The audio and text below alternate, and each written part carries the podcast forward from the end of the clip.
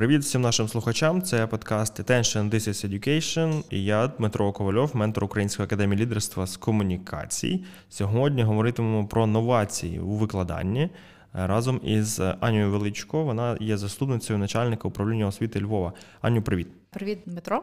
Дуже рада тебе бачити і чути. Ми сьогодні зібрались тут, щоб поговорити про оці от, власне, новації, які є в освіті Львова, області, можливо, України, які всі ми намагаємося зараз застосувати, щоб нашим дітям було не скучно на заняттях, щоб вони не пропускали там онлайн, офлайн, будь-які заняття. Бо зараз дуже важко мотивувати, мені здається, студентів, школярів до навчання, і треба щось вигадувати, да, там біріли з ними знімати, грубо кажучи. Да, це така штука, коли ти фоткаєш щось, а воно фоткає ще й тебе. І... А, о, так, знаю, я колись собі Ну, якраз мені розказали з Оалеу кожні там нагадування, що приходить, ну, що відбувається та. Та, в подіях тут і зараз, як ти живеш. Так, воно таке цікаве, що типу, воно не відволікає тебе впродовж дня, там ніколи майже нема красивих картинок, бо воно приходить в рандомний час, ти там миєш голову, воно приходить. І ти така... І здіймаєш, що як є. В цьому є сенс. Це люблять, як їх назвати, зумери, чи це вже наступне якесь покоління, хто знає. Але вони люблять, щоб було натурально і не завжди красиво. Подкаст від освітян до освітян. Щирі думки про стан освіти та виклики навчання на Львівщині. Проєкт Української академії лідерства та управління освіти Львівської міської ради. Подкасті вчителі, директори, батьки та учні. Говоримо про неформальну освіту та фасилітацію. Роботу в умовах воєнного стану та можливості. Долучайтесь і ви, бо освіту не зупинити. Творимо себе, творимо Україну. Я хотів спитати, ти як працівниця управління освіти, велика людина в освіті Львова, можливо, знаєш кучу всяких інсайтів. Порозказуй, можливо, які зміни зараз в освіті впроваджуються або мали би впроваджуватись, на твою думку, щоб покращувати викладання в школах. Що зробити з вчителями, як мотивувати учнів, ну це таке всяке. Ну, варто зазначити, що перш за все я все-таки є педагогом, я є вчителем. І, відповідно, до того, як опинитися в освіті Львова, я була практичною тою людиною, яка живе в тому осередку і працює з тими дітьми. Треба, мабуть, все-таки розбиратися, перш за все, що таке інновації. Тобто, нас дуже часто, коли ми говоримо про інновації, це зразу матеріально-технічна база. Ноутбуки, гаджети, програми. І на сьогоднішній момент треба розуміти, що це не інновація взагалі аж ніяк, тому що телефони є вже фактично в кожного, різні там техніка, ресурси є в кожного. Тому нікого цим вже не здивуєш. І, відповідно, якщо ти використовуєш якусь програму, це підхід. І тому сьогоднішня, власне, зміни в освіті – це, перш за все, інновація, це є в підходах. Яким чином ми працюємо з тими учнями, яким чином ми працюємо з батьками, яким чином ми працюємо з вчителями. І там сьогодні в нас відбувається реформа в освіті, і причому вона відбувається не десь, вона відбувається тут у нас у Львові. Ми розуміємо, куди ми йдемо, і ми розуміємо, наскільки важлива зараз освіта, тому що, перш за все, людина, яка є освіченою, усвідомленою, є громадянином України, він буде творити наше майбутнє. І нам потрібно зробити максимально все і багато різних речей для того, щоб дати цій дитині усвідомлення, хто він є, хто він може бути і яким чином він може впливати на нашу громаду, на наше суспільство і на наше майбутнє. В чому полягає реформа? Давай так конкретно. Реформа полягає, мабуть, в усьому, в усіх повністю підходах. Хто в нас є учень? Коли ми розуміємо, хто він є згідно його потреб. Тобто ми всі розуміємо, що кожні сім років відбувається зміна покоління. І буває така штука, що ти от вчителюєш, ти прийшов, вчителюєш, діти тебе чують, ти використовуєш, в принципі, приблизно одні такі самі інструменти, ти вже на них знайшов шлях, підходи, ти їх розумієш, ти в темі, що вони грають, що їм цікаво. Проходить буквально півроку, до тебе проходить такий же самий клас, і ти нічого не знаєш. От наче немає того ні контакту, ні коннекшену, і ти маєш вже давати питання, що це взагалі за діти. Чим вони цікавляться, чим вони живуть, в який момент взагалі відбулося зміни. Причому ти працюєш ще з старшими учнями, вони наче от, вони такі, вони твої, вони рідні, а ці інакші. Тоді вчителі починають задавати питання саме про те, що з ним робити. Добре, якщо ми маємо своїх дітей, і ми на своїх дітях можемо розібратися. Якщо таких немає, ми з тим стикаємося вперше в житті. Відповідно, нам потрібно шукати, як знайти з ними комунікацію. І в тому в нас і полягає ця от, власне, інноваційність підходів, в тому, що ми маємо самі для себе себе розуміти, хто в нас є, що це для дитини, які її цікавості, тому що, наприклад, як можна навчати дитину? Навчати дитину найпростіше – це тоді, коли дитина сама хоче. Я думаю, що кожен дорослий може чесно сказати, поки я того не хочу, я в житті того не зроблю. Навіть якщо я замотивуюсь бігати в понеділок, в сьомій ранку пробігати п'ять кілометрів або вставати в п'ятій ранку, поки я не розумію, чому воно мені потрібно, я ж то точно робити не буду. І воно усвідомлення, як тільки приходить усвідомлення, що воно мені дійсно треба, бо я цього хочу, вже немає ніяких взагалі складнощів. Те саме відбувається і з дітьми. Коли ми розуміємо, що дитина хоче, вона дуже легко адаптується, вона дуже легко це робить. Знову-таки, дитина хоче тоді, коли вона, наприклад, дивується.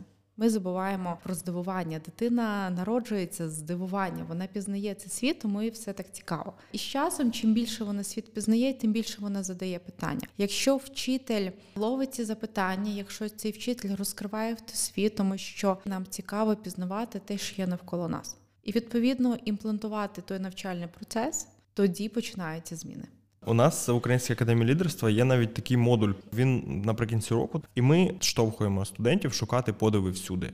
Там, де, можливо, вони раніше їх не бачили, якась там, там мурал якийсь, вони проходять тисячу разів повз нього, а тут вони побачили його ще раз новими очима і уже шукаючи спеціально ці подиви, вони їх знаходять і якось відзначають, або помічають щось незвичайне в звичайному. І, наприклад, минулого року студенти наші, у них весь рік був подив, тому що спочатку вони стартували навчання в Харкові, потім приїхали сюди, в Брюховичі, і для них все помінялося, і подив був на кожному кроці. І вже зараз ці випускники так само продовжують підтримувати цей чат як подивів в Телеграмі і присилати щось, що їх продовжує дивувати. Так що сила подиву – це дуже така мощна штука, і її треба пушити і проштовхувати. Але мені цікаво, як це реалізовується, власне, на місцях, там от на низових оцих рівнях. Да, це, це звучить класно. Треба там підтримувати, треба з ними розмовляти, треба їх якось заглиблювати. Але ну, от як це на прикладах відбувається? Можливо, якась є практика в якійсь школі, де вони щось намагаються робити таке? Чи, можливо, десь якийсь вчитель з'явився з офігенним, неймовірним підходом, що ви всі там здивувались в управлінні і такий, о, класний тіп,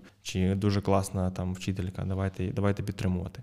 Розумієте, якщо ми говоримо про навчання, і ми говоримо, що ми працюємо з сенсами. Наші діти, зазвичай у нас є такий якби річ, що ми наче в конкуренції та з гаджетами чи що-небудь ще, насправді це зовсім не так. Наші вчителі роблять дуже багато на сьогоднішній момент, вони намагаються розкривати цей світ дітям в надзвичайно складних умовах. Кожен це робить через себе, само собою.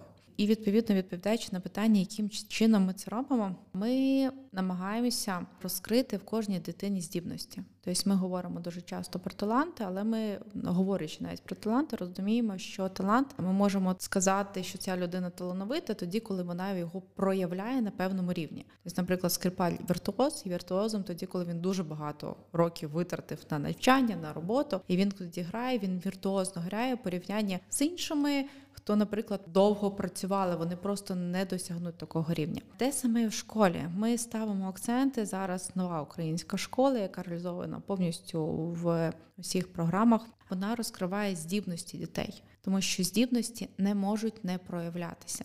І наше завдання – ці здібності їм дати проявитися. І в залежності від того, які здібності проявляються, наприклад, творчі, технічні або соціальні, ми намагаємося побудувати систему шкіл так, щоб в дитини була можливість ці здібності вже далі розвивати. Типу спеціалізувати школи на чомусь? Чи якось створити умови в кожній окремій школі якісь? Так. Типу, тут ми робимо новий спортмайданчик, а там ми робимо там клас музики, хай буде школа рока. Дивіться, наше завдання в школах створити не просто майданчик і там школу року там, чи музики. Наше завдання дати школам зрозуміти, хто їх випускник. Тому що кожна школа має своїх унікальних вчителів, які мають зовсім різні здібності. Кожна школа має свою історію. І, відповідно, вони і можуть давати набагато краще поглиблення. Наприклад, у нас є школи, в яких знаходяться вчителі історії, які можуть створювати музеї. Вони їх не можуть, вони ще їх створюють. І вони, відповідно, показують дітям, як це може зробити. Вони їм розказують про друкарство, про можливості. Тобто це, наприклад, вже є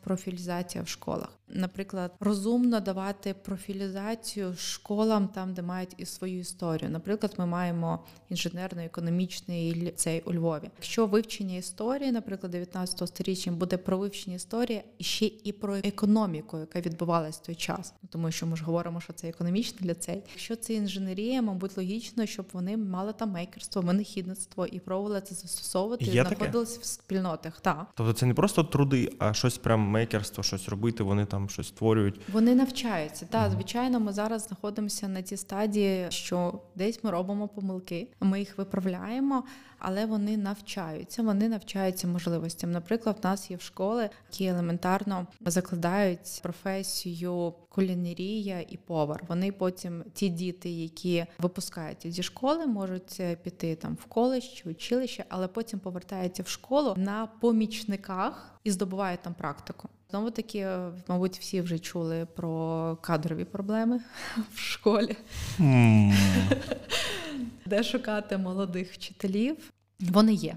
Вони насправді є, і зараз ми шукаємо, наприклад, шляхи наставництва, тому що є такі вчителі, які горять, і вони дійсно можуть передавати знання, свій досвід, допомогти знавігувати, і шлях наставництва так, щоб ці новенькі прийшли до наставників, вони були впевненими. Нові вчителі, вони насправді неймовірні. Тобто це є не просто навчання, це є прикладне навчання. В тому числі, до речі, використовуємо технології зі ай ті. Ми це застосовуємо, по-перше, і в нашому управлінні, тому що розуміємо, що нам потрібно структуризуватися, використовуючи різні проекти і допомогти це зробити школам. Наприклад, у нас з'явився НІТ, електронний журнал, тобто це була дуже така нагальна потреба, особливо зараз, в часи війни, коли втрачаються всі повністю дані. Власне, це є наш електронний щоденник, який планується вже подальшим розброком, що це буде така собі особова справа дитина. Це будуть і оцінки, і надбання, і зворотній зв'язок, і комунікація з батьками. В лютому місяці там ще буде таке здобування, будемо пробувати проводити олімпіаду, одну з яких будемо туди закладати. Використовуємо різні технології, тому що без технологій ніяк, масив дуже великий, і його так само потрібно збирати.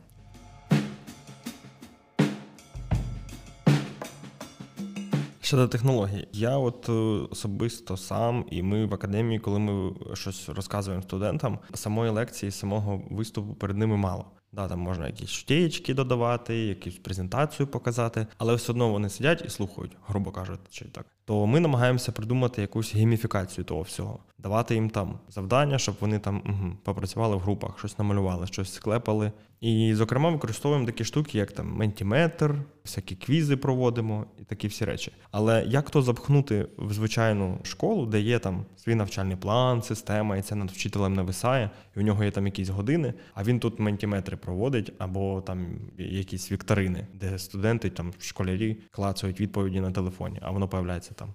Можна таке робити, чи це заборонено, чи це на ризик кожного вчителя? Він такий, та, зроблю, що мені?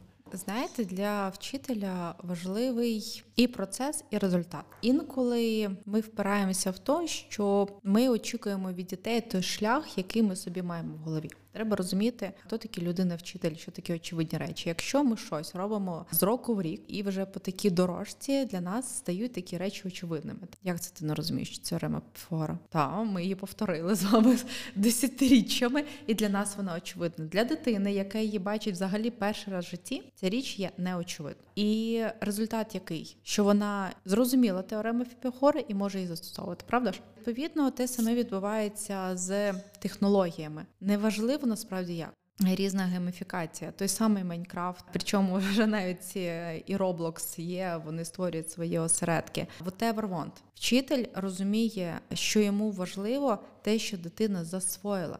Та, в нього є календарне планування. Але що таке календарне планування? Це от той от великий результат, який вона повинна опанувати за рік. Ми розбили на такі малесенькі шматочки. І ці маленькі шматочки ми там вивчили тут, повторили, вивчили там, повторили. То, як ми це робимо, є рекомендовані інструменти. як ми це можемо робити. І чомусь це зводиться до книжок і презентацій. Ну так, звичайно, це якби... Але презентація це, ага, не аби якийсь собі прорив, насправді, був років десять тому.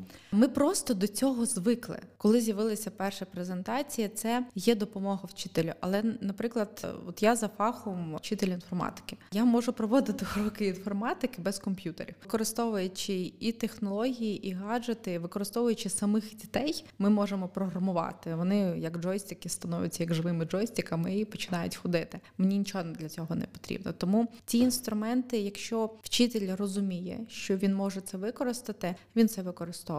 Якщо вчитель не знає, то ми намагаємося, у нас такий є центр розвитку педагогічних працівників, намагаємося показати йому, що можна інакше. І вчителі зараз дуже багато знають, що можна інакше. Вони пробують. Те, що може здатися, як це вони це роблять, то просто. Воно працює. Навіть з простими олівцями, навіть без олівців, навіть говорячи з дітьми. Воно вже є. Слухай, у мене тоді є питання до тебе як до вчительки інформатики, бо я коли вчився, у нас вчителі також викладали інформатику без комп'ютерів, але є нюанси, як то кажуть.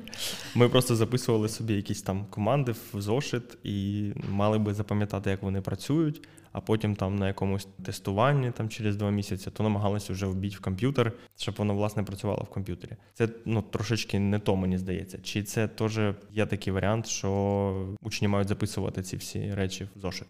Для того, щоб пояснити дітям програмування, ми ж не можемо взяти програмістів з ай ті і якимось чином там казати, давайте ви відчитаєте професійно нам курс програмування. Звичайно, у Львові можемо. У нас можем, є цілий можем. кластер. В тому та й справа, що можемо. Учнів набагато більше, ніж готових спеціалістів ай ті прийти до учнів, тому простіше навчити вчителів. Ми вкладаємо програмування, це про логічне мислення. Програмування – це є система. Різні є мови програмування, вони відрізняються, грубо кажучи, там лексикою та, і побудовою структури. Наше завдання – дати можливість зрозуміти ту побудову структур. А на чому вони це будуть робити? Це вже на вибір вчителя. Можливо, вони будуть програмувати роботів, а можливо, вони будуть в Roblox Studio програмувати ігри. І там, і там кодинг. Важливий, щоб вони зрозуміли принцип програмування, тому що, насправді, в навчальній програмі немає речей, яких відірвані від життя. Це є профілізація. Таким чином ми шукаємо здібності і розкриваємо таланти. Комусь оце от знайомство з тим програмним кодом – це краса.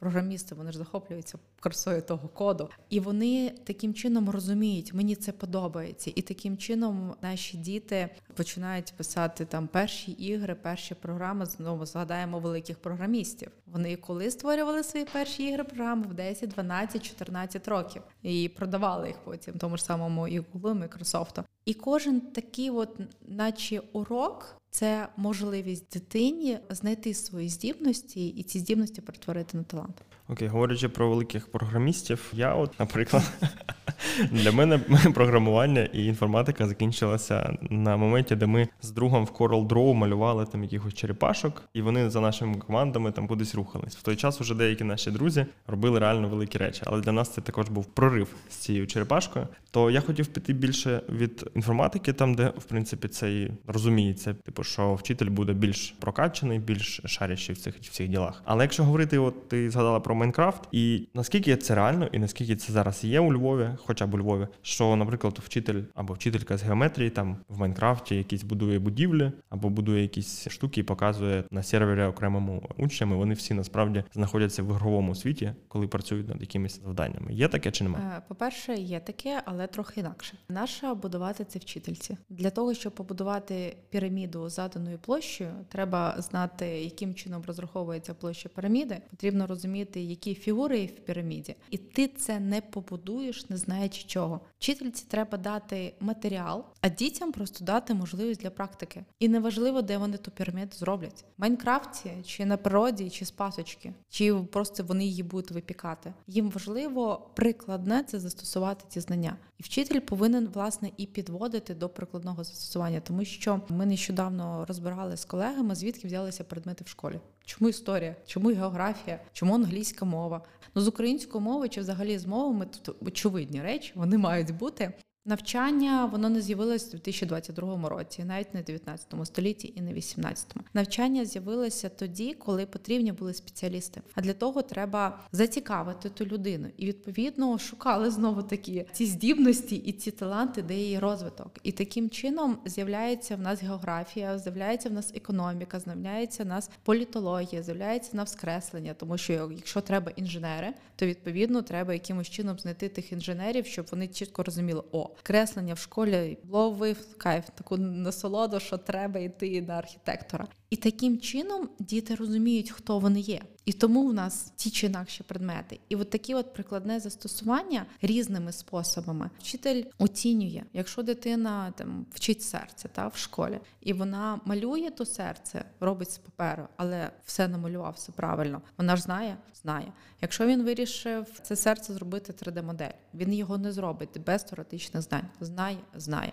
Це прекрасно, успіх досягнуто. А що зараз вчать, скажімо, там в інформатиці в дев'ятому-десятому класі? Точно є програмування. Вчать, насправді, по-різному. Згідно навчальних програм, вони можуть вчити і Excel, і бази даних. Тобто все залежить від того, яку програму дає вчитель. Але, знову-таки, треба розуміти, що діти мають на сьогоднішній момент право голосу.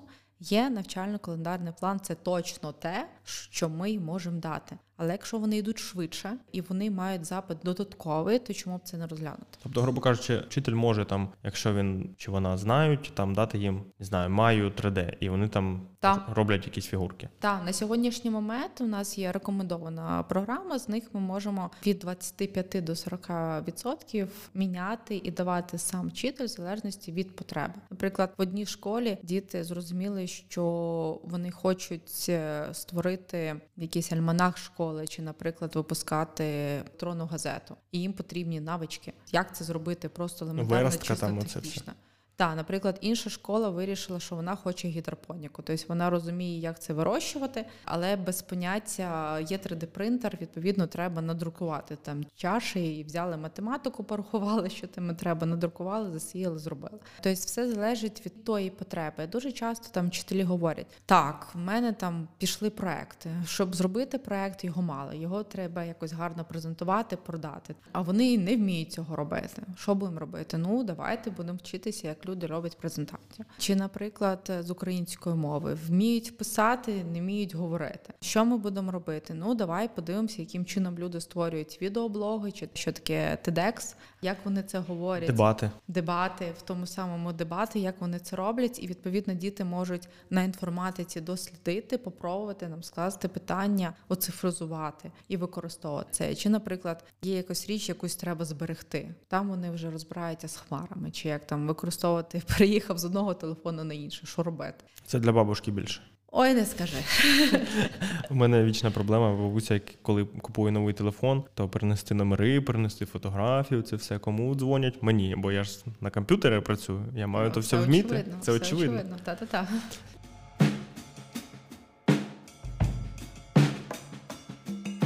Ми з тобою там зачепились трошки за момент, коли можна було би залучити якихось спеціалістів до викладання, але ясно, що там айтішників не хватить на всіх школярів, там чи металургів, чи таке щось інше. Але, ну, наприклад, от як робимо в академії, ми запрошуємо професіоналів якоїсь справи, і вони тоді там читають лекції з цього напрямку. Чи є така можливість взагалі, чи задумано так календарним планом, чи ще чимось, що, наприклад, там вчитель з фізики запрошує якогось професіонала з якогось підприємства? Це не обмежено календарним планом. Тобто можна? Звичайно. Не можна, а треба. Тобто вчитель, якщо у нього є такі контакти, може то робити? Так. Супер. Ну, він, я ж кажу, це не можна, а треба. Наприклад, з айтішниками ми проблеми вирішили. Раз на рік вони по годині коду всі дружно йдуть у львівські школи. Якраз у нас зараз відбувається година коду. Кожний поважний львівський айтішник, ну, то мусить прийти до школи і розказати дітям про свою професію. Ну, тому що ми це розуміємо, що в якийсь момент індустрія ай ті почала розвиватися, а спеціалістів в нас нема. І таким чином у нас з'являється профорієнтація в закладах освіти. І через шкільну освіту, насправді, як ми закладаємо, що ми закладаємо в учнів, такі ми отримуємо на виході спеціалістів. Чому в нас в якийсь момент було дуже багато економістів-юристів? Як не економіст, то юрист. Тому що була така модель. Якщо наші батьки, які пережили ментежні дев'яності, дев'яності, то зрозуміли, що юристи точно не посадяться, економіст — це буде гроші. Відповідно, така модель працювала. Потім в якийсь момент пішли там продажі, та, і тому дуже багато йшли на економістів, тому що це були прямі продажі. Тепер у Львові там був бум ай ті-сектор, але знову-таки ай ті-сектор – це мало шкільної освіти, ще має і університет підтягнутися. Ну, наступними з медиками ми вже теж вияснили, що після ковід дев'ятнадцять вони теж стали популярними. Вчителі, мабуть, вже будуть наступними. Я хотів якраз запитати наступне питання. Як з точки зору, з погляду управління освіти, ви маєте бути, певно, якоюсь частиною візіонерами, та? Маєте так, загоризонтна така система, бачити, що там в майбутньому буде. Тобто, Я роз... можу сказати, що як мінімум на сімнадцять років. Кайфідзе. І що буде впродовж сімнадцяти років? Кого ми будемо виховувати, які будуть дуже затребувані професії. Ну, ясно, що там оператор дрону, оператор безпілотника, це все ясно. А ще хто? Я б казала не відштовхуватися від професії, тому що я особисто не можу передбачити сімнадцять років вперед. Тобто я можу визначити якісь точки, які там будуть незмінними. Наприклад, там демографічна ситуація, що, скоріше за все, може піти на спад. Економічна ситуація може бути як і розбудова, а може і не бути розбудови. Але я можу сказати ці навички, які вже визначені, потрібні в майбутньому, і ми їх можемо розвивати. Це, перше за все, командна робота, яка без неї нікуди. Це є емпатія. Тобто ми розуміємо, що в Україні є культурне середовище, в нас є національне середовище, в нас є надбання, в нас є традиції. Але, знову-таки, беручи там на Захід, там набагато глибші людські цінності, такі соціальні людські цінності. Відповідно, це буде інтегруватися в Україну. Значення життя набагато глибший шанс, ніж от наших не самих найкращих кращих сусідів, там, де є повністю знецінення. І ці глибинні сенси будуть імплантуватися в Україну. І, відповідно, наші діти будуть інакшими, і їхні потреби будуть набагато інакшими. Їм не буде недостатньо «вчи». Для чого? Чому? Чому саме це? Ми маємо розуміти, що цей випускник, який в нас буде через сімнадцять років, чому через сімнадцять? Тому що любі наші зміни, по суті, або це почнуться там з першого класу, це дванадцять років, але результат ми побачимо після випуску вже, по суті, з університету, це от двадцять п'ять - двадцять сім років. Ми можемо розуміти, які ці люди, які в них вкладені цінності. Або вони можуть хоча б захопити елемент частинки. Якщо ми закладаємо емпатію, відповідно, результати ми отримуємо через певний час. І в них будуть інакші цінності. І ці цінності будуть закладатися в професіях. Набагато важливіше зрозуміти, що освіта – це не шкільна освіта, це не садочкова, це не університетська, це є освіта, процес протягом всього твого життя. Він безперервний. Але він повинен будуватися на певних принципах, хоча б відповідати собі, чому я це роблю, з якою я це роблю ціллю. Тобто не може бути цілі, я хочу стати, я не знаю, програмістом. Яким? В якій сфері? Ти хочеш фронт-енд чи бек-енд, бо це є різні речі. А чому програміст? Якщо він відповідає на питання «так, мені подобається код», то далі він ставить запитання, а що мені недостатньо, щоб стати хорошим спеціалістом? Що мені треба вивчити? І тоді він розуміє, чому він вчить саме це, не просто якусь там річ. Тобто людина повинна бути з навичками навчання продовж всього життя. Людина повинна бути ментально здоровою. Він повинен розуміти, що таке є відповідальність, яким чином приймати незалежні рішення від спільноти. Тобто, якщо спільнота говорить тобі це, бо в нас так заведено, має бути все-таки критичне мислення, а чому? І ментально здорова людина, вона є свободою і в своєму виборі навіть. Це є важливо вміти вибирати. І останні критерії, які ми однозначно закладаємо, це є громадянська ідентифікація. Це що? Хто ти є? Ти є українець. Ти можеш формувати думку, ти можеш проваджувати рішення, ти несеш традиції, ти їх передаєш дітям. Тобто ти не просто особистість, ти є громадянином, ти є в нашій державі, ти є в нашому суспільстві. Ми є єдина нація, тому що ми всі пам'ятаємо, що нація може існувати без держави, держава без нації взагалі ніяк. І це є важливо, насправді це є важливо. Клас, це дуже цікава штука насправді, тому що оця громадянська ідентичність, вона зараз формується під впливом зовнішніх якихось штук. Якщо ми це будемо пушити зсередини... Ну, ми не можемо не пушити це зсередини, та, тому що та, це наше. Та. І щоб діти, мабуть, самі відчували від початку, що вони несуть відповідальність, і це як водночас і важко, і почесно. Це нова якась така вимір, да, вимір ідентичності. Що ми не тільки там програміст, співак чи там спортсмен, а ще й українець. Він перш за все українець, тому що він не просто хтось, він став програмістом і став співаком. І це він знайшов себе, знайшов свої можливості, розвив свої таланти, але перш за все він є українець.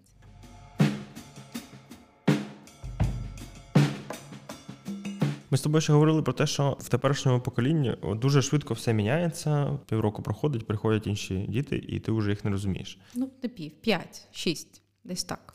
Коротше, минає якийсь час, вчитель вже або вчителька встигли там, все у них там стабільно, знаєш, звикли. Я з тим стикнувся минулого року, коли ми з колегами вивчали молодіжний сленг. Ці всі шиш, крінж, слей і все таке. А в цьому році воно вже не актуально, воно вже не працює. В цьому році наші студенти майже не використовують цих словечок, воно вже якось хоп, дропнулось і не модно. І водночас ми згадували про конкуренцію, що ми в конкуренції там з технологіями, з друзями, з вулицею, не знаю, з чимось, але потім кажемо, що ні, ми не в конкуренції, ми в синергії. То як вчителю адаптуватись до того всього? Ми говорили про це з Андрієм Заколюком, в принципі, про те, що вчителі добре, якби вони розвивали свою спільноту, знаєш, типу, щоб у них були клуб за інтересами, що вчителі – це окрема каста, і у них є якийсь там свій двіж, щоб вони ділилися цим всім. Чи є таке, що чи може якісь зародки є? Ну, буду здавати тоді такі секрети внутрішні. Є. Ми готуємо таку команду, яка заходить в кожну школу на початку літа. Ми все розуміємо, що для того мало мати групу людей, важливо мати команду. І вчителі офігенні між собою фактично не спілкуються. Це проблема, тому що спілкування, перш за все, це тоді, коли ти можеш перенести свої сенси і подивитися на сенси іншої людини. І ти можеш, наприклад, захопитися ідеєю і реалізувати в себе, прожити певний досвід. Ми ж розуміємо, що ми досвідом не можемо поділитися, пошарити, передати, перенести. Ми можемо його тільки прожити. І, відповідно, зрозуміли, що потрібно робити щось для того, щоб дати можливість, по-перше, вчителям познайомитися з проблемами, які можуть їх чекати. Для того, ну, якщо ти попереджений, відповідно, ти вже можеш розуміти, як ти будеш на то реагувати. Тобі про це сказали. А по-друге, можливість все-таки почати обмінюватися досвідом. Тому в планах такі є, що є команда, яка збирає всіх членів в школі, педагогічна така рада називається, і вони проходять тімбілдинг або освітній ретрит, як вони собі то назвуть. Перше, вони навчаються різним проблематикам з прикладними такими застосуваннями, а по-друге, вони спільно діляться досвідом. І вони після того вже заведена така традиція, кожні два місяці під час канікул вони зустрічаються і починають думати так. Наш Петро не втримався, стукнув книжкою ясічкою. Чого це вони раптом почали битися, тлуматися, чи такі в нас б'ються, тлумаються? Чи може, може в них є то любов, романтика, можливо, хтось знає бекграунд тої історії.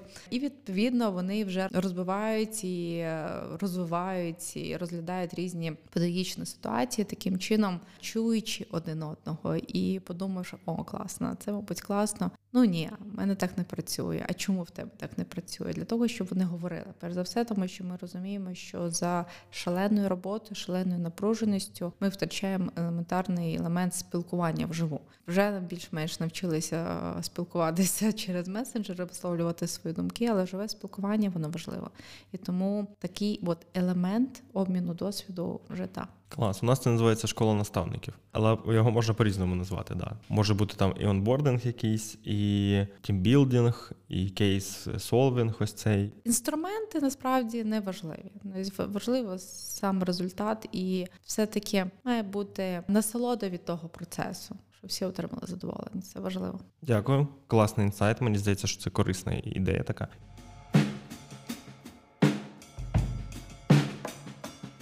Я хотів ще поговорити про, не знаю, у мене все життя, якось я намагаюся все деформалізувати, знаєш, типу, щоб все формальне ставало трошечки більш неформальним. Школа – страшно формальне місце, як я пам'ятаю зі своєї школи. Ну реально. Де? Там строєва, тупо.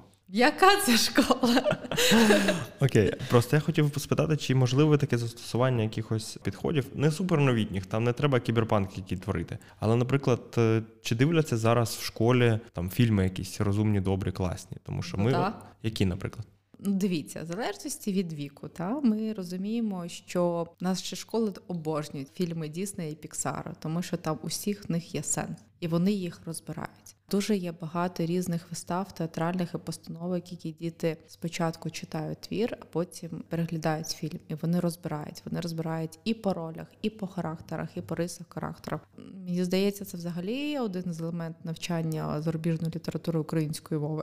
Тому формальність строєва та нема. Це кльово, це добре. Ми, наприклад, в академії дивимося кілька фільмів крізь навчальний рік. Дивимося «Життя прекрасне», наприклад. Важкий такий цікавий фільм. Це про концтабір, як батько розважає сина в умовах концтабору, італійський чи фільм. І також ми дивимося «Пеле» про історію успіху футболіста, який там з якихось трущоб, з нетрів стає успішним, і от всю цю історію. Щось таке життєдайне, мені здається, треба в школі більше давати, звісно. Зараз ми це життєдайне даємо, працюємо з директорами, дивимося фільм «Людина, яка змінила все». І, відповідно, історія успіху – це історія розкриття все-таки таланту і здібностей. А ще є друзі, а ще є цінності. Тобто ми всі розуміємо, що після завершення школи ми з вами робимо в житті тільки два вибори, основних глобальних.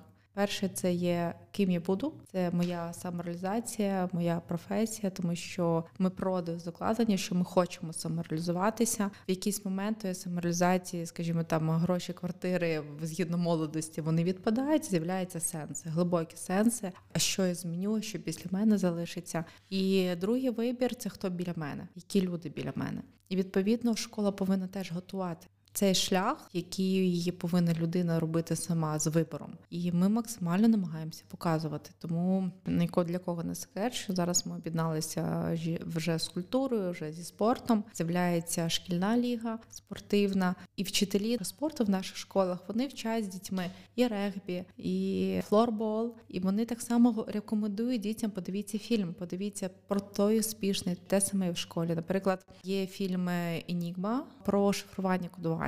Це з Камбербетчем? Так. Угу. І в одинадцятому класі приклад, причому це навіть не про шифрування скільки, а скільки про вибір і про глобальні речі, які ти робиш. Це непростий фільм, насправді, такий. Дуже непростий, але діти, аналізуючи його, розуміють, чому вибір може бути складним і ціна цього вибору. І алгоритми, які є, можуть бути ціною вибору, і знову-таки про вибір можуть бути декілька шляхів. А коли ми нічого не робимо, це ще один шлях чи все-таки не шлях? Бо для мене, якби, коли ми нічого не робимо, це теж вибір. Це вибір, ясна річ. Так, це є філософія. Філософія педагогіки є складною, і тому на сьогоднішній момент вона йде наскрізно в усьому. І ми її будемо включати, ми її будемо вкладати, вона є важливою.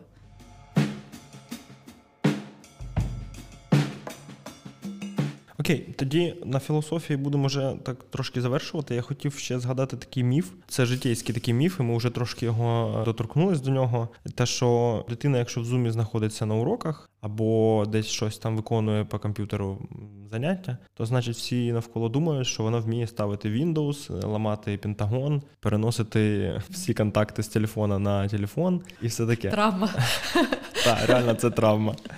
Що би ти могла порадити батькам, як їм краще розуміти своїх оцих кібердітей? Можливо, разом щось подивитись, почитати, кудись сходити, як от знайти оцю от мову двом поколінням? Справді, наші батьки зараз молодці. Вони є свідомими і немає таких проблем. Зараз більше батьки відкладають телефони, і вони спілкуються зі своїми дітьми і розуміють, що вони потребують, як вони потребують, вони з ними дійсно говорять. Тобто те, що ми найкраще можемо зробити для дітей, як батьки, бо я теж є мамою, це поговорити зі своєю дитиною, розібрати якісь моменти, питання дружби, питання стосунків, питання справедливості чи вибору. І, можливо, поділитися, розказати якийсь різний досвід чи направити там, де він міг знайти відповідь на питання.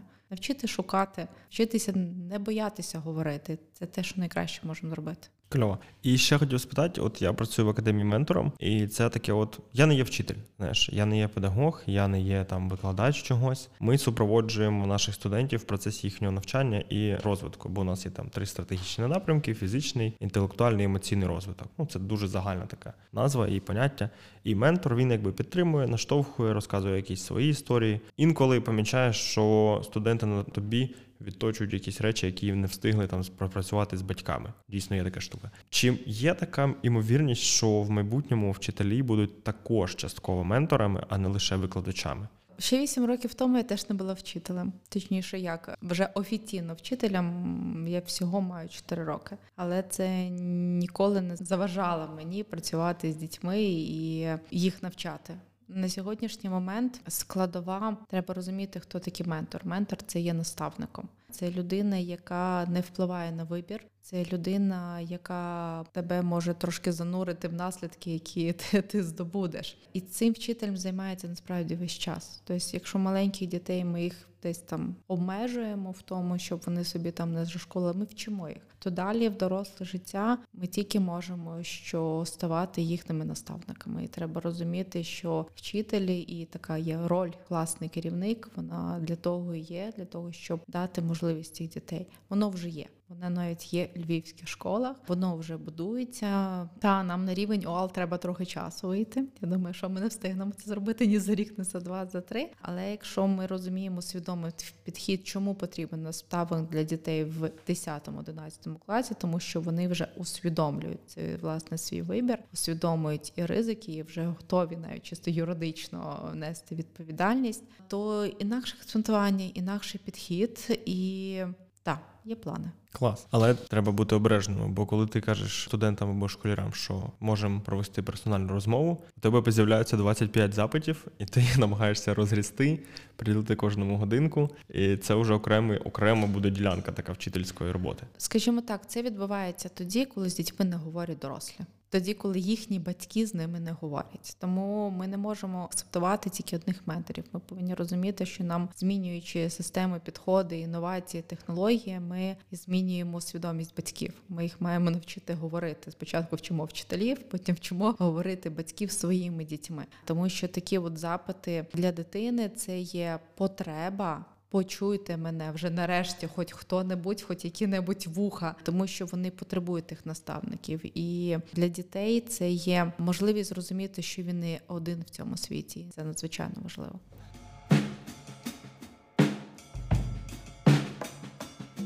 Сьогодні про новації в викладанні говорили в подкасті від Української академії лідерства та управління освіти Львова разом з Анею Величко. Вона є заступницею начальника управління освіти. Дякую тобі за те, що прийшла сьогодні і поговорила зі мною. Так, дуже дякую. Слухайте наш подкаст на всіх доступних платформах і очікуйте наступного подкасту.